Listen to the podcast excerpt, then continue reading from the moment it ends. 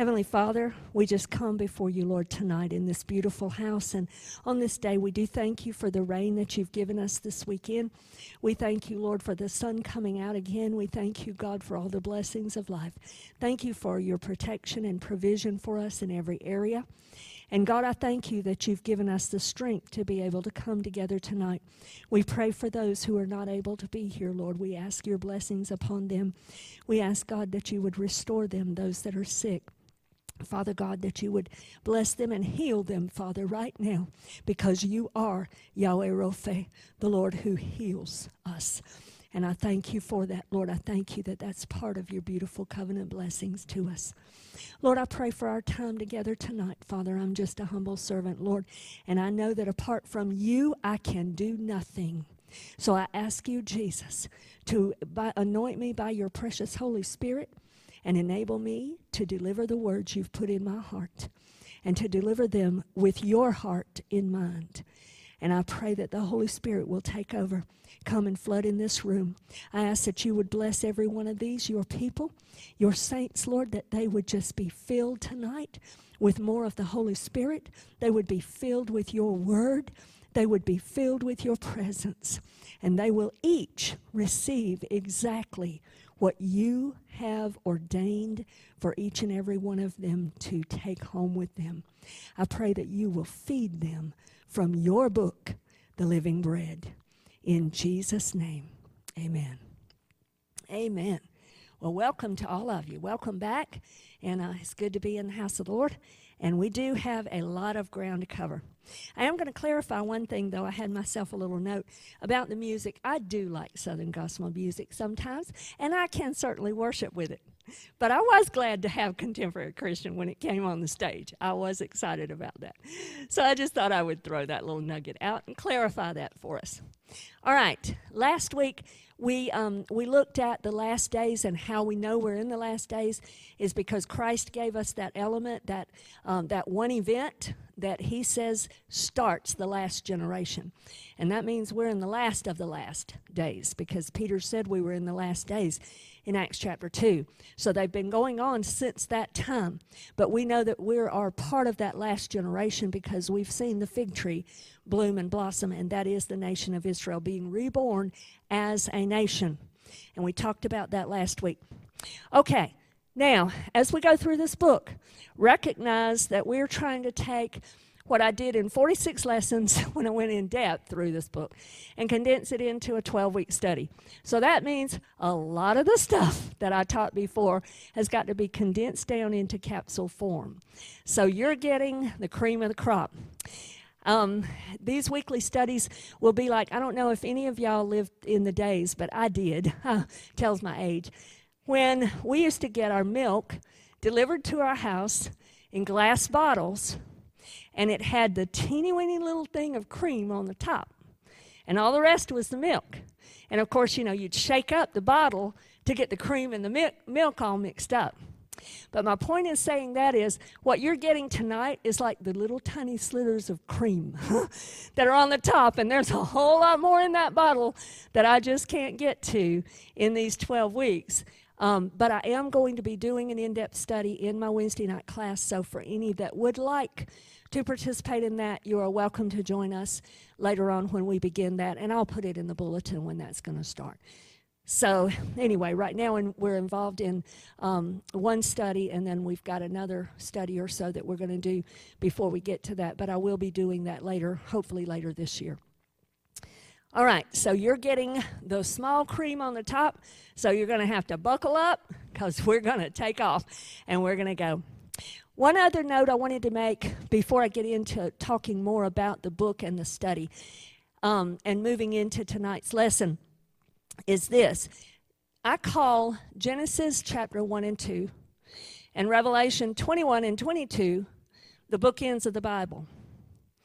And the whole problem in between is Genesis chapter 3 through Revelation 20.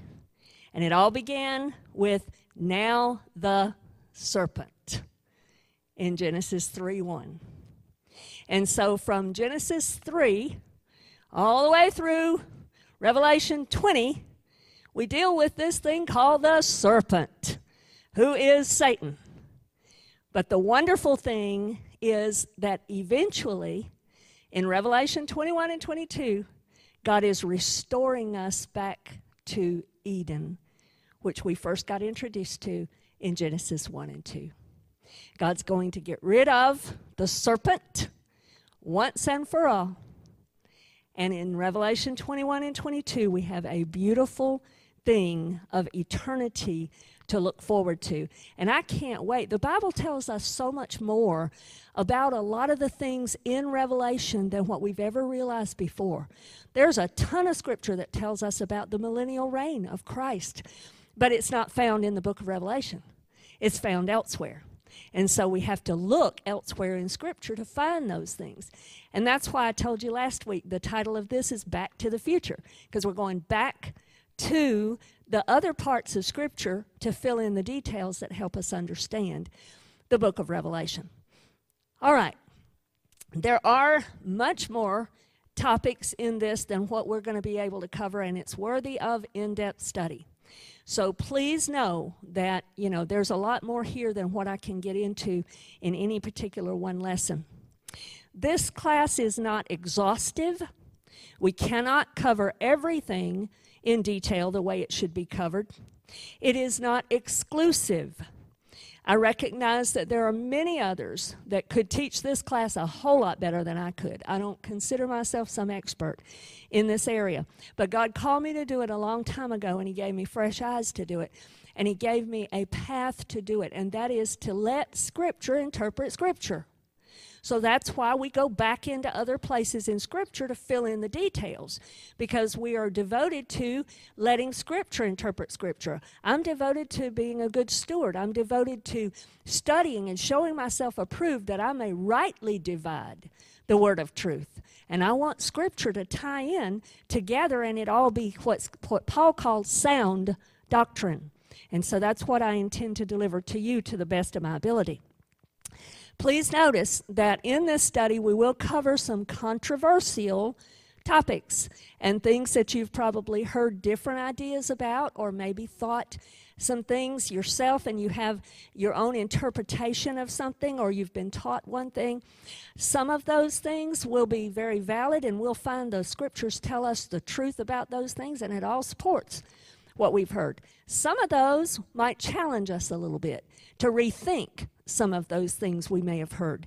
But in all of those things that could be controversial, one thing I've always tried to do is to handle them with care and with respect. Because a lot of this stuff in Revelation is yet to happen. So, therefore, there's not a person alive that can stand in a place and say it will be this way. They can say, the best I can tell you based on Scripture and my understanding of Scripture, I expect it to be this way. But a lot of this stuff we cannot guarantee and say definitively because it's yet to happen. And as we have found out with much of Scripture and what has already happened, God will a lot of times throw us out of our comfort zone and He'll blow our minds with doing it differently than what we originally thought it was going to happen. That's part of why they missed Jesus when he came on the scene. Because the Jews had this idea in their box of who we're looking for to be their Messiah. And he didn't fit in their box. And so they rejected him and thought he was a blasphemer because he wasn't what they expected. So, my point in saying that is, I'm going to give you the beef from God's Word the best that I can. But I understand that some of these things we will talk about in coming weeks are controversial and they may or may not happen the way you and I have heard or been taught or thought of ourselves. So, all of those, please understand that we just give grace and we handle them with respect and with love. And in all things, we want to have love as our as our base and as that thing that unites us. Okay? So we're not here to argue over any of these topics. I'm simply here to tell you I believe, okay, this is the topic and this is what I found in scripture that the word tells us about it. And so therefore I formulate this particular opinion or whatever based on scripture. And then we'll go from there and we'll give each other grace and respect otherwise. This is not entire either. I cannot answer all of our questions. Many of these, like I said, are futuristic, but I will do the best I can to unra- unravel the topics for you and for me and tell us what the Bible does have to say about that. All right? And so this is going to be a thorough working through of the book and seeking and searching God for the understanding of it. Dr. David Reagan is um, one of the prophecy experts that can could teach this far better than I can. But he is one that I've, I've heard him say this before. He's read through the book of Revelation over and over and over again, many, many times. And he's devoted his life to a lot of this, this kind of teaching and this understanding. And one of the things he said was, he said, every time you pray, you go to read the scriptures, go to read the book of Revelation, pray and ask God to give you understanding of it. And he does that every time he reads through it. So I thought I would share that with you.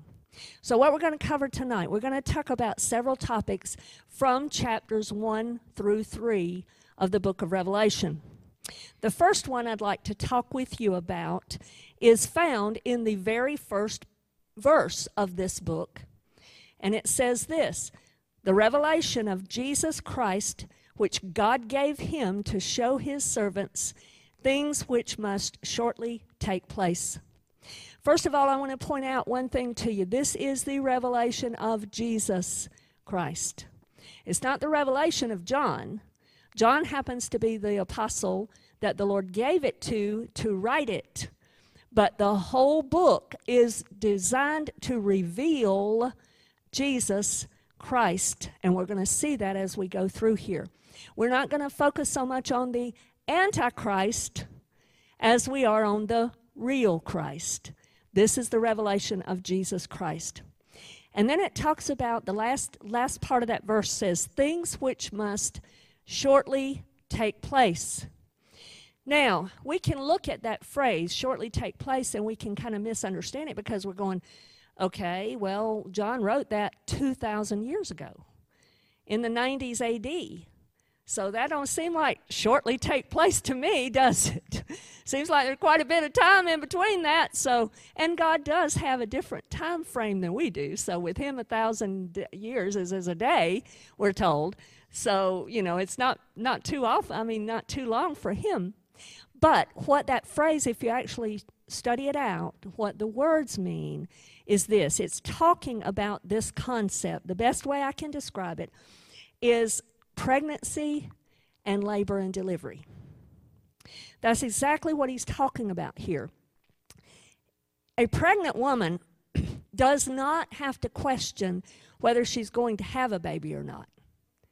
She knows she's going to have it, she knows it's going to come. What she doesn't know is when it's going to come. That's the part that she can be taken, taken off and, and not understand. She doesn't know the exact timing, but she knows it's coming. And that's what he's talking about here. In this phrase, he's saying these things must shortly take place. What he's telling us is once a woman who is pregnant, once labor begins, it will continue very rapidly, it will grow in its intensity, and it will not stop until that baby is born. That's what he's saying here. Once these things begin to happen and real labor comes about, it's going to continue and they're going to come to pass rapidly. And they're going to increase in intensity. That's what that means. So, if you if you know all of you ladies that have had children, you know what I'm talking about. When you're pregnant, you can have what's called Braxton Hicks, right? And those are not real labor pains that bring the baby, are they? But what do they tell you? It's coming soon. They tell you that it's going to be soon. It's the same thing with what we're beginning to see when you read your newspaper articles, and we're beginning to see everything Jesus talked about that's starting to come to pass. He called it the beginning of sorrows and that word literally is talking about the beginning of birth pangs. So I believe that right now, currently, the church is in what's called a Braxton Hicks stage, if you want to name it that.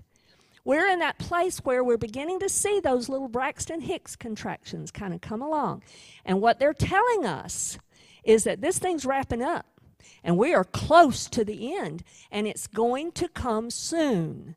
And when that final labor begins, it's going to come quickly and it's going to come intensely. It's going to grow in its intensity. And then the end is going to come exactly like God said, just like a woman ends up having that baby once real labor begins. So that is what that is talking about, um, and for you to understand. So the woman that's having these Braxton Hicks knows that it's near. She knows she doesn't know exactly when it's coming, but she begins to get. She's got her suitcase packed. She's, she's getting serious about this thing, right? Right? Because she knows she's in the season when it could be any day now. Right? She knows at any moment now her water could break. She knows she's in that season, so she knows she better be ready.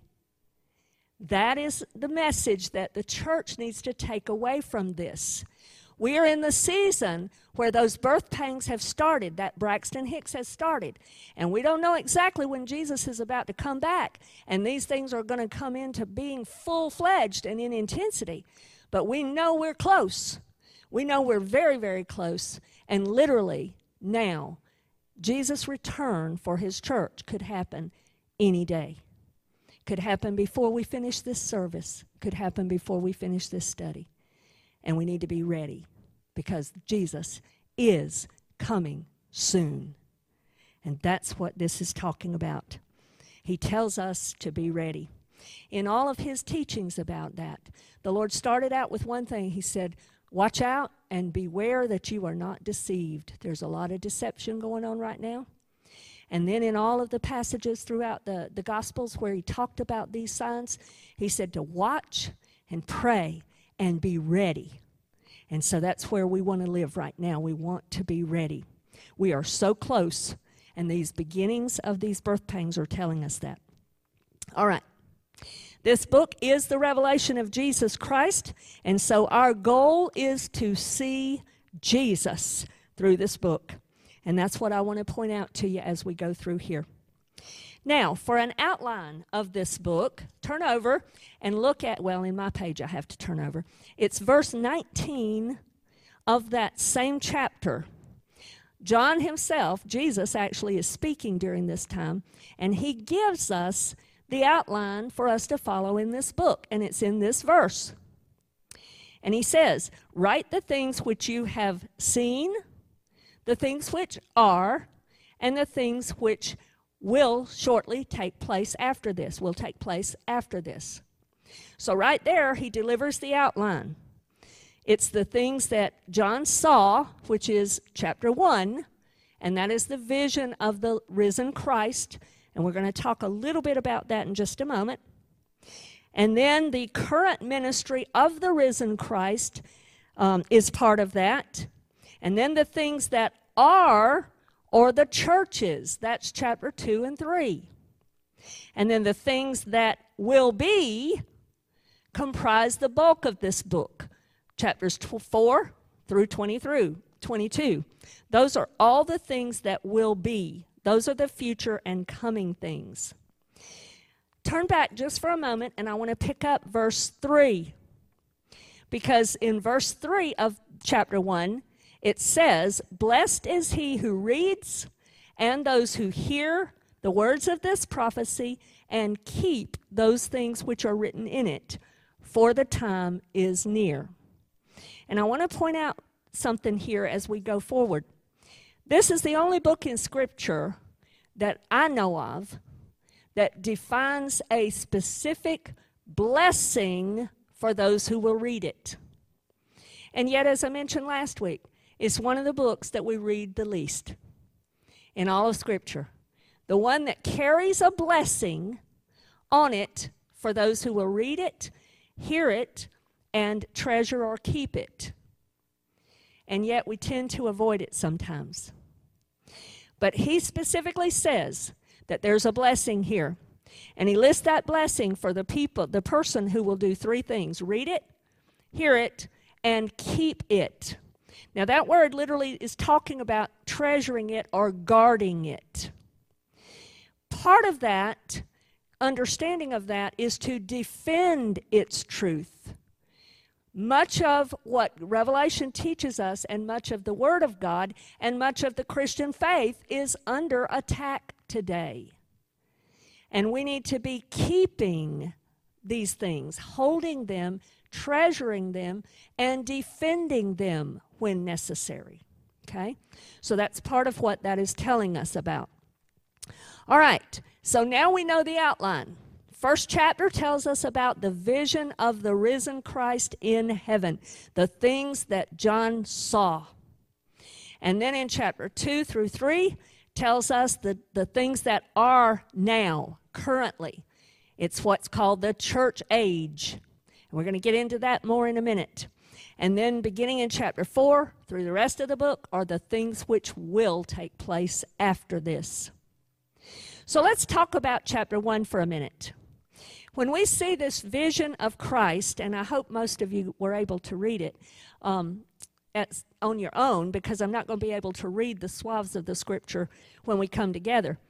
But in here, we see a, a picture of what John saw when he saw Christ exalted and ministering in the heavenly tabernacle, the heavenly temple that is up there. If you'll remember, when God gave the pattern for the tabernacle to Moses, he said, You write what from the pattern you've seen that I've shown you on the mountain. And that was the heavenly tabernacle that Moses was able to see into that heavenly tabernacle. And we'll talk more about that later on. But Jesus Christ, who is called by the author of Hebrews as our great high priest, we will see him actually functioning in this chapter. And he's doing several things and we're given his titles. We're given several titles. He calls himself the alpha and the omega the first and the last. He calls himself the one who was dead and is alive and lives forevermore. He gives himself different titles in this chapter and each one of those are beautiful and meaningful i don't have time to, to get into each one but they're worthy of their own study he is the high priest, and we know that by this verse. If you'll look with me down to verse 12 and 13, then it says, John says, Then I turned to see the voice that spoke with me. And having turned, I saw seven golden lampstands. And in the midst of the seven lampstands, one like the Son of Man, clothed with a garment down to the feet, and girded about the chest with a golden band. That's the verse that tells us he is functioning as high priest because it's based upon the pattern from the Old Testament. And the high priest had garments that he had to wear. And one of them was a blue robe that went all the way down to his feet. And it had bells and pomegranates all around the hem of it. And those represented the Holy Spirit, the fruit of the Spirit, and the gifts of the Spirit. And so this is telling us he has that garment, and it's also telling us about he has this band, this golden band around his chest, and that was part of the high priest's robe as well. It was the breastplate and the, where the, all the stones of the children of Israel were placed and so forth in, in that breastplate. So that's what he's talking about here. He sees Jesus ministering as high priest in the heavenly temple among the lampstands. All right? So, what are the lampstands? Well, guess what? We don't have to wonder. All we have to do is look at verse 20 of that same chapter. The mystery of the seven stars which you saw in my right hand, and the seven golden lampstands. The seven stars are the angels of the seven churches, and the seven lampstands which you saw are the seven churches. All right? Now, these seven churches, we're going to go through them real quick. And when I did it before, we did we took one church per lesson, and so we went in depth about all of them. But the Lord took me in a different direction with this, and so I'm going to give you just a brief overview of the seven churches. First of all, let me tell you, they were literal churches of John's day. Most of them were in the area that we would call now Turkey in that area. It was called Asia Minor in the scriptures. And so they, they were literal churches. They were also prophetic of the church age.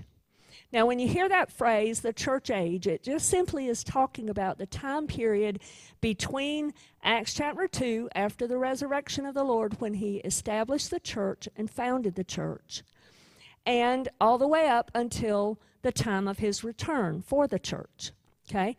That whole time period is what we call the church age.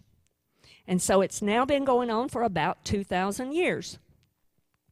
So it's from that time period that we see that. So these were prophetic of the church age. And if you study through the scriptures, if you study um, Revelation study from Chuck Missler, I know he, he goes through each one and he gives details about how these were prophetic of the various church ages and, and the different churches from each age. So he'll talk about like the early church of the first century as the church of Ephesus for instance. And then he goes on and he shows how, how they grow in sequence prophetically, in a sense, throughout church history. Then it has also application to churches in all generations. In any time period in, in Christianity, there would be some, uh, some churches that would be identified, for instance, like Ephesus, that has lost their first love or some, like Laodicea, that have become lukewarm. Okay? Then they also have personal applications to the individual. We have to examine our lives to see, for instance, if we are apostate, if we are lukewarm, if we individually have lost our first love, etc. When we go through chapter 2 and 3, we'll see some commonalities of these seven churches. I love how Chuck Missler calls these their report cards. I like that. And some of us, it's been a while since we've been in school. but I never will forget being in school, and I could make straight A's on everything and make a C or D in conduct. and they'd tell me, they'd say, You couldn't keep your mouth shut. and I'll never forget my brother. I'd bring my report card home. My brother, he was crippled. He was in a wheelchair, but I loved him dearly. And uh, I'd bring my report card home, and he he called me Shorty. I don't know why, but he called me Shorty. He'd say he'd say Shorty, you cheated. Shorty, you cheated. They ain't nobody make A straight A's in math. he said you cheated. But we all remember report cards from our early days. So each one of these seven churches are getting a report card from the Lord.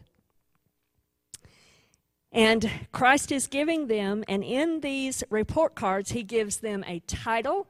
Each church will have a specific title that Christ identifies himself as to that church. They will also be an analysis of their status. He gives them the good, the bad, and the ugly. He tells it like it is. And each of these will tie to what he has to say to that church. So, for instance, the title that he gives to the church in Smyrna is that he is the one who lives, was dead, and lives forevermore. And if you read the church in Smyrna, the church in Smyrna represents the persecuted church. And many of them had to die for their faith. They were martyred for their faith. And so his message to them was hold fast and be faithful to the end. Even if you are killed, I am the one who died, but am alive forevermore. And I will be standing on the other side when you are killed, ready to give you a crown for your reward. So you see, it ties to what he was, his message to that church. Smyrna was the persecuted church, and many of them would be martyred. That represents the time period where you had Nero and Domitian and, and all of those, and they were killing Christians. And so Christ identifies himself with a title that ties to their status and the message he had for them. So that's just one example.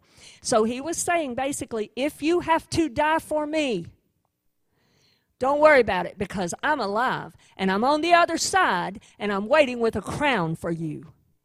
I will be with you through this thing. He gives commendations or rebukes or both to all seven of these churches. Two of them got no rebukes at all, they had perfect report cards. He gives them a call to action, whatever it is that they needed to do. Some of them it was to repent and return to Him. Some of them it was hold fast and don't lose heart, just keep on going. Some of them it was be faithful to the end, and I'll be with you. He gives a promise to the overcomer. In each case, now this is this is hopeful. In each case, overcoming is an option. Even if you got a bad grade, overcoming is an option. Do you know what that tells us? There is hope. You don't have to stay in that situation. There's an alternative. You can repent. You can return. There's hope. You can be an overcomer. He tells them all, let him who has an ear. And he's talking there about an open ear versus the shutting of the ear. The scriptures in other places talk about those who shut their ears, they don't want to hear. And it reminds me of a little grandchild I had. And he ran over one time because he didn't like what I told him, so he went over and he did this. He didn't want to hear what Granny and Nanny had to say. He wanted to shut me out. That's what it's talking about. Let him who has an open ear, not shutting their ear off, but one who will listen, who will tune and perk up their ear to hear him. All right? Now, let's talk about the different churches very, very quickly because I want to get to what the Lord really showed me that He wants covered tonight. In Ephesus, they had mostly A's. Their problem was they lost their first love. Chuck Missler defines it this way, and I love this phrase. That's why I put it in here. They were too busy with the business of the king to spend time with the king. And boy, all of us, all of us that are involved in ministry, we can easily fall into that trap we can easily find ourselves always reading the Bible because we're studying for a lesson, not because we're enjoying sweet fellowship with the Lord. And so the church in Ephesus, they were just simply, that was the only thing he had a mark against them on, was that they had forgotten their simple love relationship with Jesus. They had forgotten that he was their lover, their husband, and he wanted to spend time with them. And they were busy doing good things. They were all doing the work of the kingdom. They were doing the things that God gave them commendations on that are good things that God wants us doing.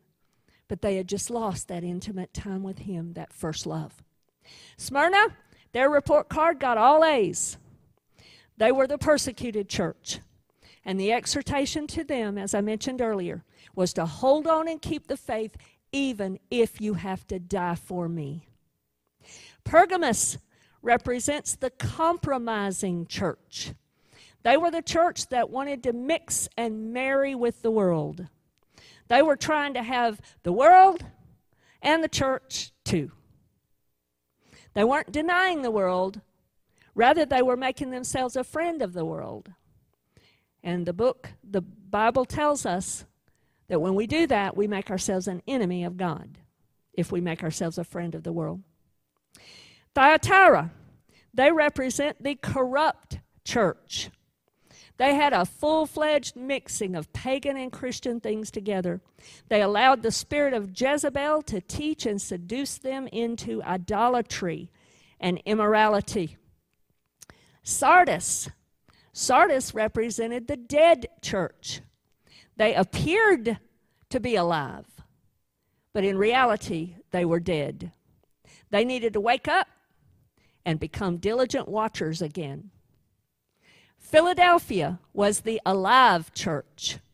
They were the church of brotherly love, on fire and in love with Jesus, and they got no bad grades. They had all A's.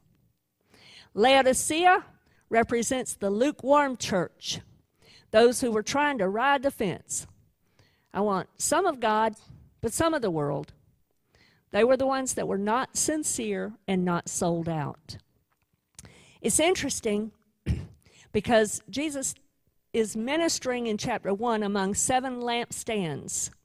And we're going to talk about that in a minute because we're fixing to go to Exodus chapter 25 in just a few minutes. Because that represents what we're talking about now. What God is talking about here with the lampstands is the menorah from the Old Testament. And to understand more about the lampstands, we're going to look at the menorah from the Old Testament. But it's interesting that the high priest was given the responsibility. Jesus is our high priest ministering among the lampstands in chapter 1.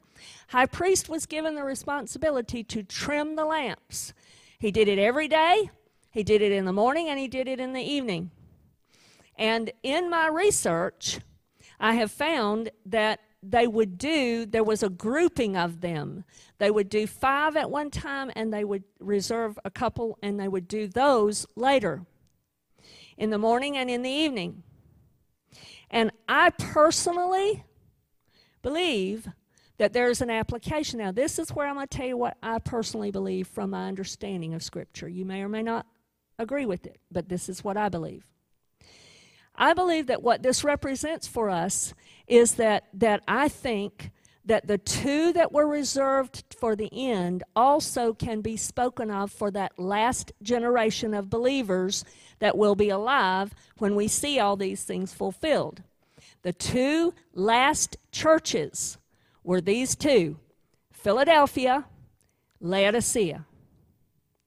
Now, what that tells me, I personally believe, is that in the end, when Jesus returns, there will be a church of Philadelphia. There will be a church that is alive and sold out and looking for Jesus to come back, and they are alive and in love with him. But by the same token, there will also be a church of Laodicea that is lukewarm, that's neither hot nor cold. The question is, which one will we be? Will we be sold out to Jesus? Will we be in love with Him? Will we be a part of the Church of Philadelphia? Or will we be a part of the Laodicean church? All my life, I've heard it taught that it will only be the Laodicean church. But I'm here to tell you, God will always have a remnant. Always, He will have a remnant. There will be people alive who are loving His appearing, like Paul talked about. And I choose to be in that number. And I believe our pastor chooses for our church to be in that number. Isn't that right, Pastor Todd? We want to be ready to go when the Lord returns. We want to be in love with Him. We want to be a church that's on fire in our love with Him. And so that's my point in saying that. Now let's talk about these lampstands. Read with me in Exodus chapter 25, beginning in verse 39, or 31, excuse me. And we're going to go there now. Exodus chapter 25, beginning in verse 31. We're given here the instructions that Moses wrote down that he was given about the making of this menorah, this lampstand. So I brought one with me. This is the menorah, okay? And I'll point out a few things about that as we go along. It says here, you shall also make a lampstand of pure gold. The lampstand shall be of hammered work. Its shaft, its branches, its bowls, its ornamental knobs and flowers shall be of one piece. And six branches shall come out of its sides three branches of the lampstand out of one side, and three branches of the lampstand out of the other side. Three bowls shall be made like almond blossoms on one branch with an ornamental knob and a flower and three bowls made like almond blossoms on the other branch with an ornamental knob and a flower. And so for the six branches that come out of the lampstand. On the lampstand itself, four bowls shall be made like almond blossoms, each with its ornamental knob and flower.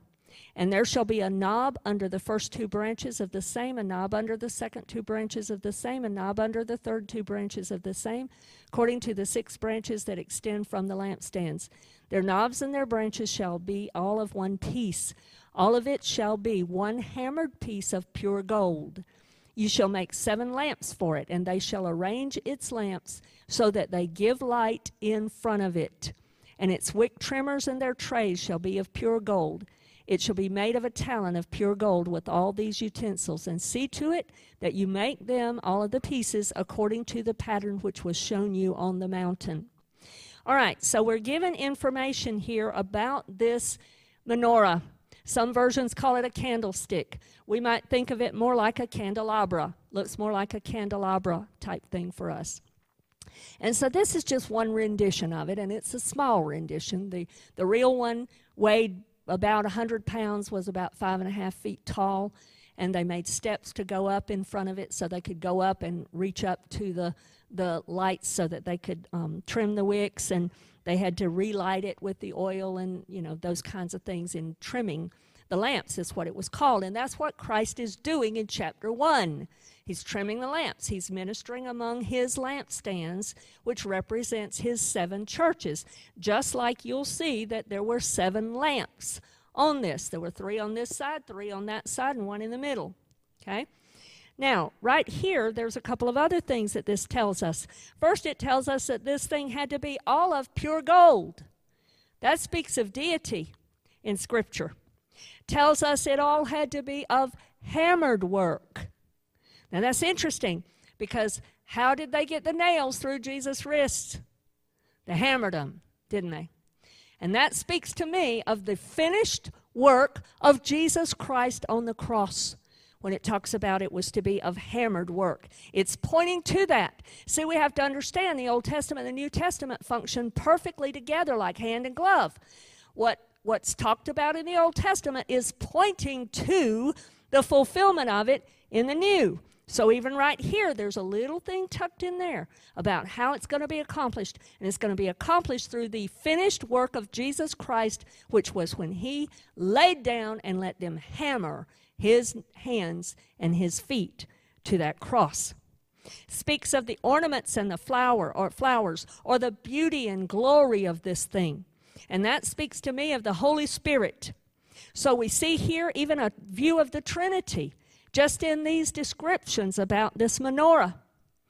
Verse 36 speaks of that finished work of the cross again that we just read there, that hammered work. It all had to be of the hammered work. It's all tied to the finished work of Jesus Christ on the cross. Everything points to that. Verse 37 the task of the priest daily was to arrange these or to trim these so that what? They would give light. In the holy place, in the tabernacle, when they built it, there were no windows at all. And the, there was the, the door, the veil at, at the front of it, and then there was the heavy veil that separated between the most holy place and the holy place. And so, without the lampstand, there was total darkness in that room, no light at all. It would be as if we had Calvin now just flip all the lights off, and it would be total darkness in here, and we couldn't see anything. And so the lampstand's purpose was to shed light in a dark place. I'm going to say that again. The lampstand's purpose is to shed light in a dark place. Who did Jesus just define for us is the lampstand, the church. So the church's job is to what? shine light in a dark place. That is, in simple terms, the job of the church. Give light. Give light.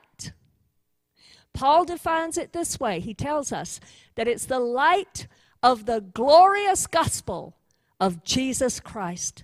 That's how Paul defines it when he wrote to the Corinthians.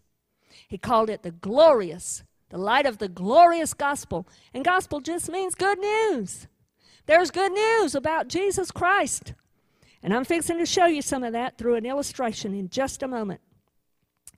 The church is the only light in this dark world. And if we're not shining, then guess what? The darkness overtakes, right? And it doesn't take a lot of light to at least break through some darkness, does it? If we had all the lights out in here and I had just one candle and I lit it, it would dispel some.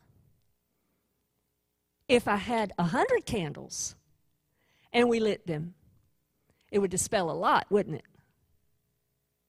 Are you beginning to see how this thing works? All around the world, God has churches everywhere in all kinds of denominations, in every country, in all kinds of places. And their purpose is one thing shine light. It's to give light to the darkness in that place. You remember, many of you remember the childhood song, This Little Light of Mine. Y'all remember? I'm going to let it shine. What did Jesus say about that? In Matthew 5, verse 16, he says, Let your light so shine that they may see your good works and glorify Him, your Father, who is in heaven. You see, the shining of our light is not to draw attention to us, it's to draw attention to Him. My job, by the calling of God, my job is to point you to Him. It's to shine the light to Him. It's to guide you to Him, not to me. And that's the job of the church. All right. When they would tim- trim the lamps, the light was to burn continually, it was never to go out.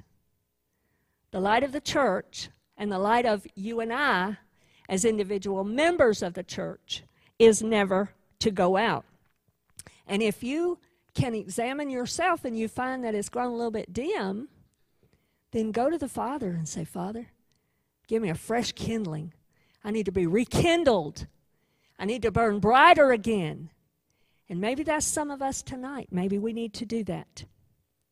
The purpose of that menorah is one thing to give light, and it was to burn continually. Jesus called himself what? I am the light of the world. I am the light of the world.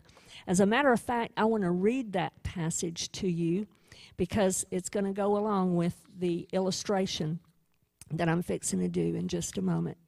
And then we'll close with this. Look with me in John chapter 8, those of you that would like to follow along.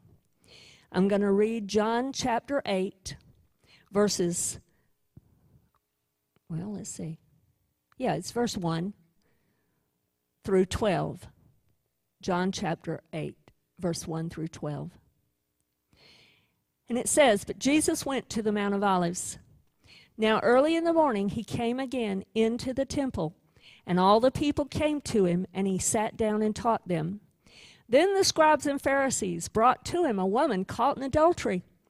And when they had set her in the midst, they said to him, Teacher, this woman was caught in adultery in the very act. Now Moses in the law commanded us that such should be stoned. But what do you say? This they said, testing him, that they might have something of which to accuse him. But Jesus stooped down and wrote on the ground with his finger, as though he did not hear. So when they continued asking him, he raised himself up and said to them, He who is without sin among you, let him throw the stone at her first. And again he stooped down and wrote on the ground. Then those who heard it, being convicted by their conscience, went out one by one beginning with the oldest even to the last. And Jesus was left alone, and the woman standing in the midst. When Jesus had raised himself up and saw no one but the woman, he said to her, Woman, where are those accusers of yours? Has no one condemned you? She said, No one, Lord. And Jesus said to her, neither do I condemn you. Go and sin no more. Now, notice this. Very next verse. What does Jesus say? Then Jesus spoke to them again, talking about her, she was there, and the others, saying, I am the light of the world. He who follows me shall not walk in darkness, but have the light of life. Now, in my particular version of the Bible, which is New King James, that is put together as a section. Now, that has been added by the translators, but I saw something whenever I realized that, and I went, it fits. It fits because he's just forgiven a guilty sinner, and he's told her, go and sin no more. Now, the very next verse, what does he do? He tells her how to do that. Follow me. I'm the light. If you follow me and you let my light stay with you and shine on your path, you're not going to walk in darkness. You won't get stuck in this situation again. You will be able to go and sin no more. That's how you do it. You follow him and you walk in his light. And David, the writer of Psalm 119, we assume to be David, spoke of that and he said, Thy word is a lamp unto my feet and a light to my path. So, how do we live free? How do we live victorious? We do it because the scriptures give us that light. The scriptures tell us how to live that way. Okay? Once we have repented of our sin and received Him and His forgiveness. I want to leave us with one thing here, just as a form of an illustration, because it's our job, we know, to lead people to Christ. And so I want to try to illustrate something. One of the things that I like to do if someone is new to the Bible and new to Christianity is, like Pastor, to encourage them in the Gospels. Um, I usually tell people to start in the book of John and read all of John, and you know maybe read all of the Gospels after that. And then the next book you need to read is the book of Romans. Romans is Paul's treatise on on the Christian faith, and it ha- is broken down in in a sense, into sections, so to speak. Chapters 1 through 5 deal with justification by faith alone. Chapters um, 6 through 8 deal with what we call sanctification, getting, getting that sin cleansed out of us and living free of sin. And then 9 through 11 deal with Israel, and then on in the, the end of the book, there's more instructions for godly living and various, various topics that are covered there. But Romans speaks to us of this concept that is called justification by faith alone. And that's what all of chapters 1 through 5 is teaching us about. And so I want to play act a scenario before you. And I write dramas, I have directed dramas, I've never done a drama myself. so I'm going to read my script, if you don't mind. But I want to play act something because as I was praying about this lesson, you know, I thought that I'd just be pulling some things from my other study. And then whenever I got into this, God just took me in different directions so far. And He's caused me to go differently than what I thought I would go. And He does that a lot of times. And um, so I'm going to follow His lead and do what I believe He's led me to do. And so I want to set this up.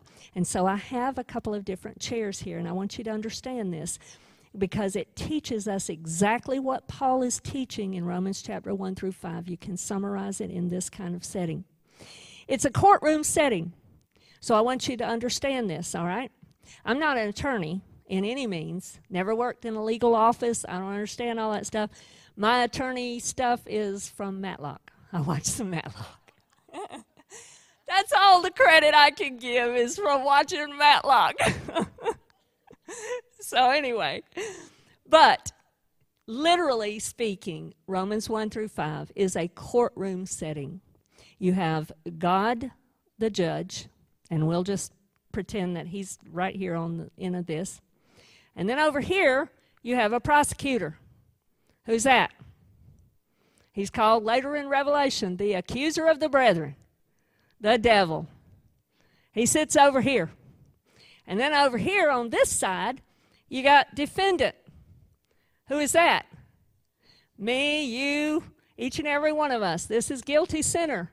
The one that's been caught in the act, the one that's been brought to trial. And then over here, who you got? You got Jesus. You got a defense attorney that's going to take charge here in just a moment.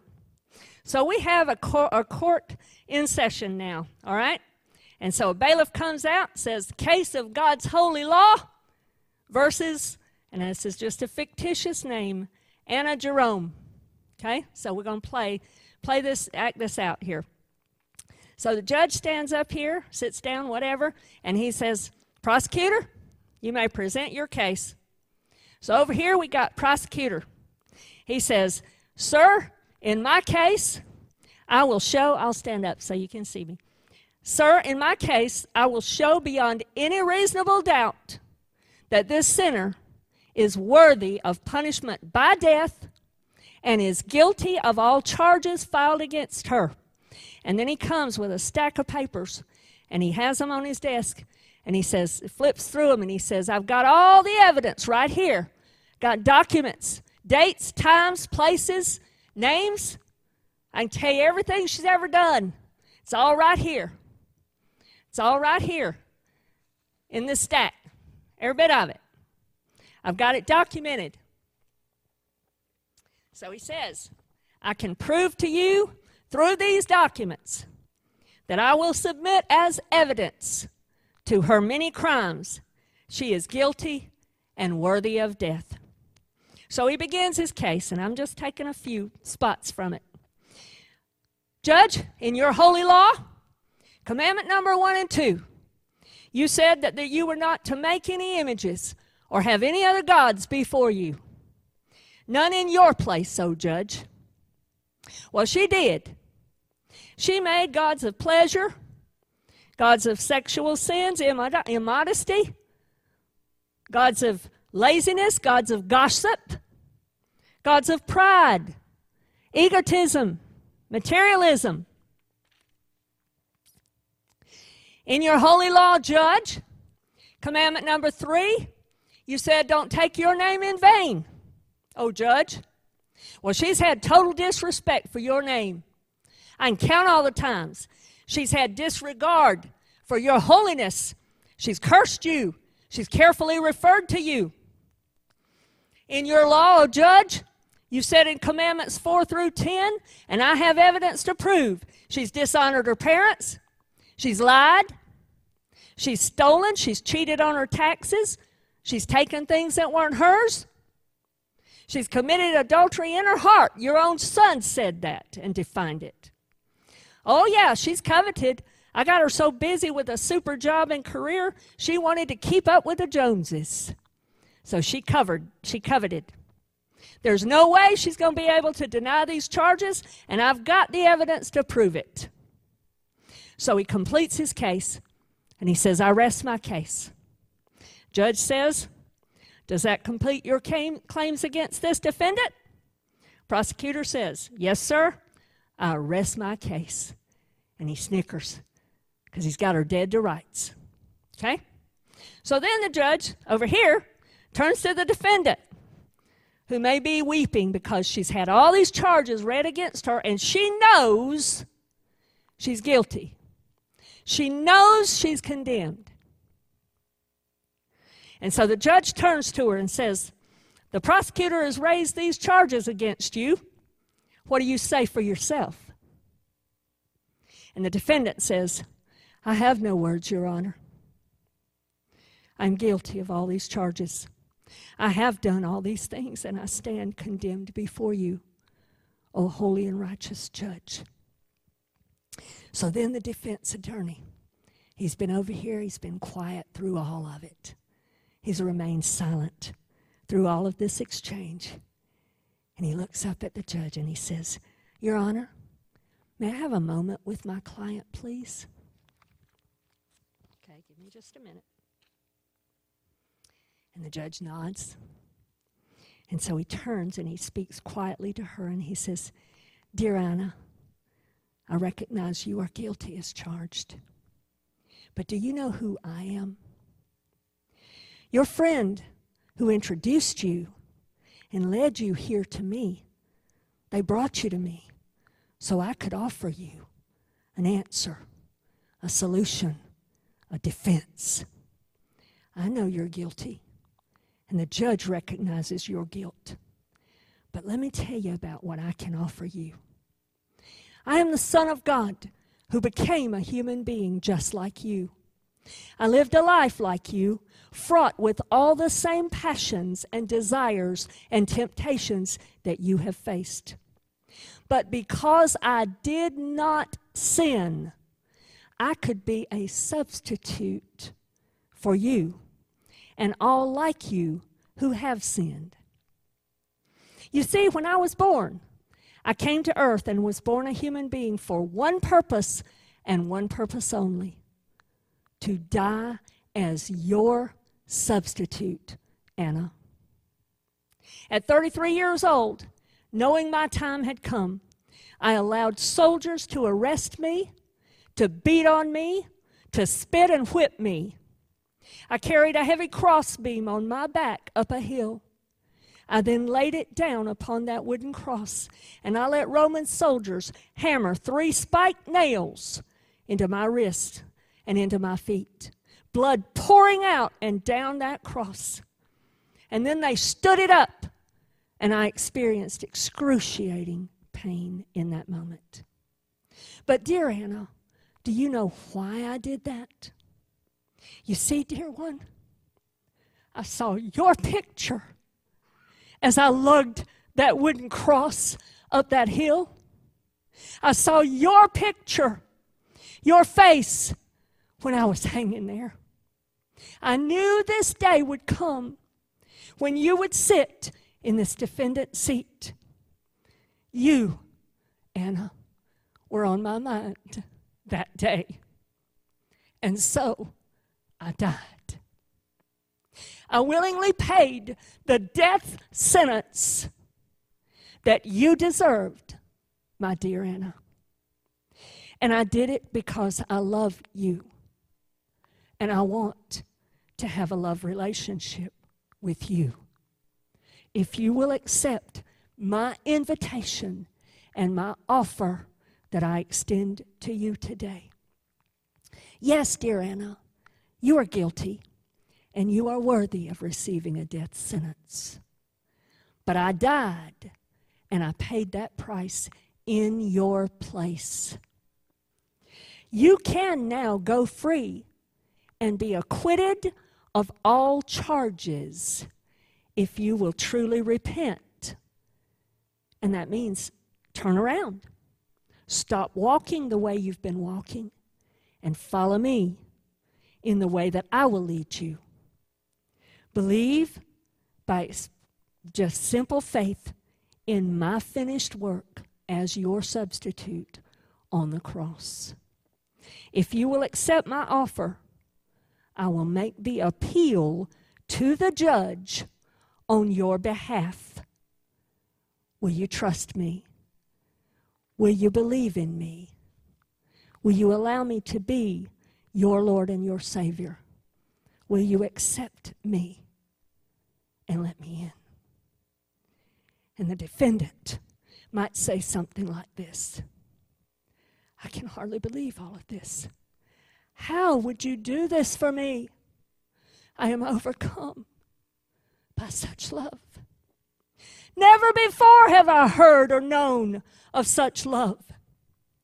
Oh, dear Jesus, I'm an unworthy sinner, standing condemned before this holy judge. But I'm also overcome by your words. I repent of my sins right now, choosing rather to believe you and to follow you. Would you forgive me? Jesus smiles at her. And then he turns to the judge and he says, Holy Father, this defendant realizes she's guilty of all charges and condemned to die. She has pled guilty. Yet, dear holy and righteous judge, may I approach the bench? And as Jesus nears the Father, he simply rolls up his sleeves. he simply rolls up his sleeves and shows his wrist. And he says, Father, remember your covenant by blood? I paid this defendant's death penalty already. I hung on that cross. I died in her place. Receive my payment on her behalf and acquit her of all charges is my plea. And the judge, holding the gavel, says, I have made my verdict. Slams the gavel down. Anna Jerome, you are acquitted of all charges and free to go in peace. Hallelujah. Prosecutor's upset, of course, but Anna's rejoicing. Jesus might speak to her a little bit more and he might say, Hey, listen, the person that brought you here, guess what? They're waiting for you in the foyer. There's a whole group of them there, and it's called the church. And guess what? If you join up with them, they're going to help you. They're going to help you. They're going to welcome you because you know what? Every one of them was sitting in that seat too. At one point, every one of them was sitting there. And I made the same plea for every one of them. So they're not going to condemn you. They're going to welcome you. They're going to accept you. And they're going to say, hey, come, let's go with us. Be a, become a part of us. And let's do this thing together. And let's walk this path together. And let's grow in the light of the Lord together. And we'll help you.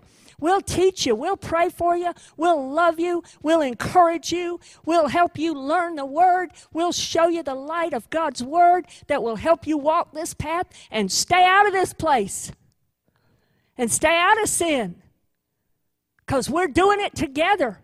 Come join with us. That's the job of the church. It's not just to shine the light, to draw them to Christ but it's also to do life together and walk in the light together. That's what the church is all about.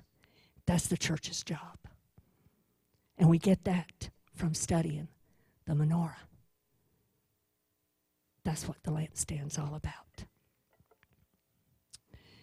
And I don't want to ever take my position or my job lightly. Because if there's any person sitting in this building or hearing me on this tape that does not know that they've made that commitment that this fictitious woman did in this story and that have given their heart and their life to the Lord Jesus Christ and said, Lord, be my Savior. Will you plead my case before that judge and stand in my place? I receive that death sentence you did for me. If there is anyone in this building or hearing me on this tape, I got good news for you. You can do that right now. Wherever you are, sitting in this seat, we will pray with you. Pastor Todd or I will walk you and show you Jesus Christ. But my job is to introduce you to Him. And my job is to help you to let's walk this thing out and let's do it together and let's live for His honor and let's live pleasing to Him and let's shine the light to the world and to each other to help each other along the path.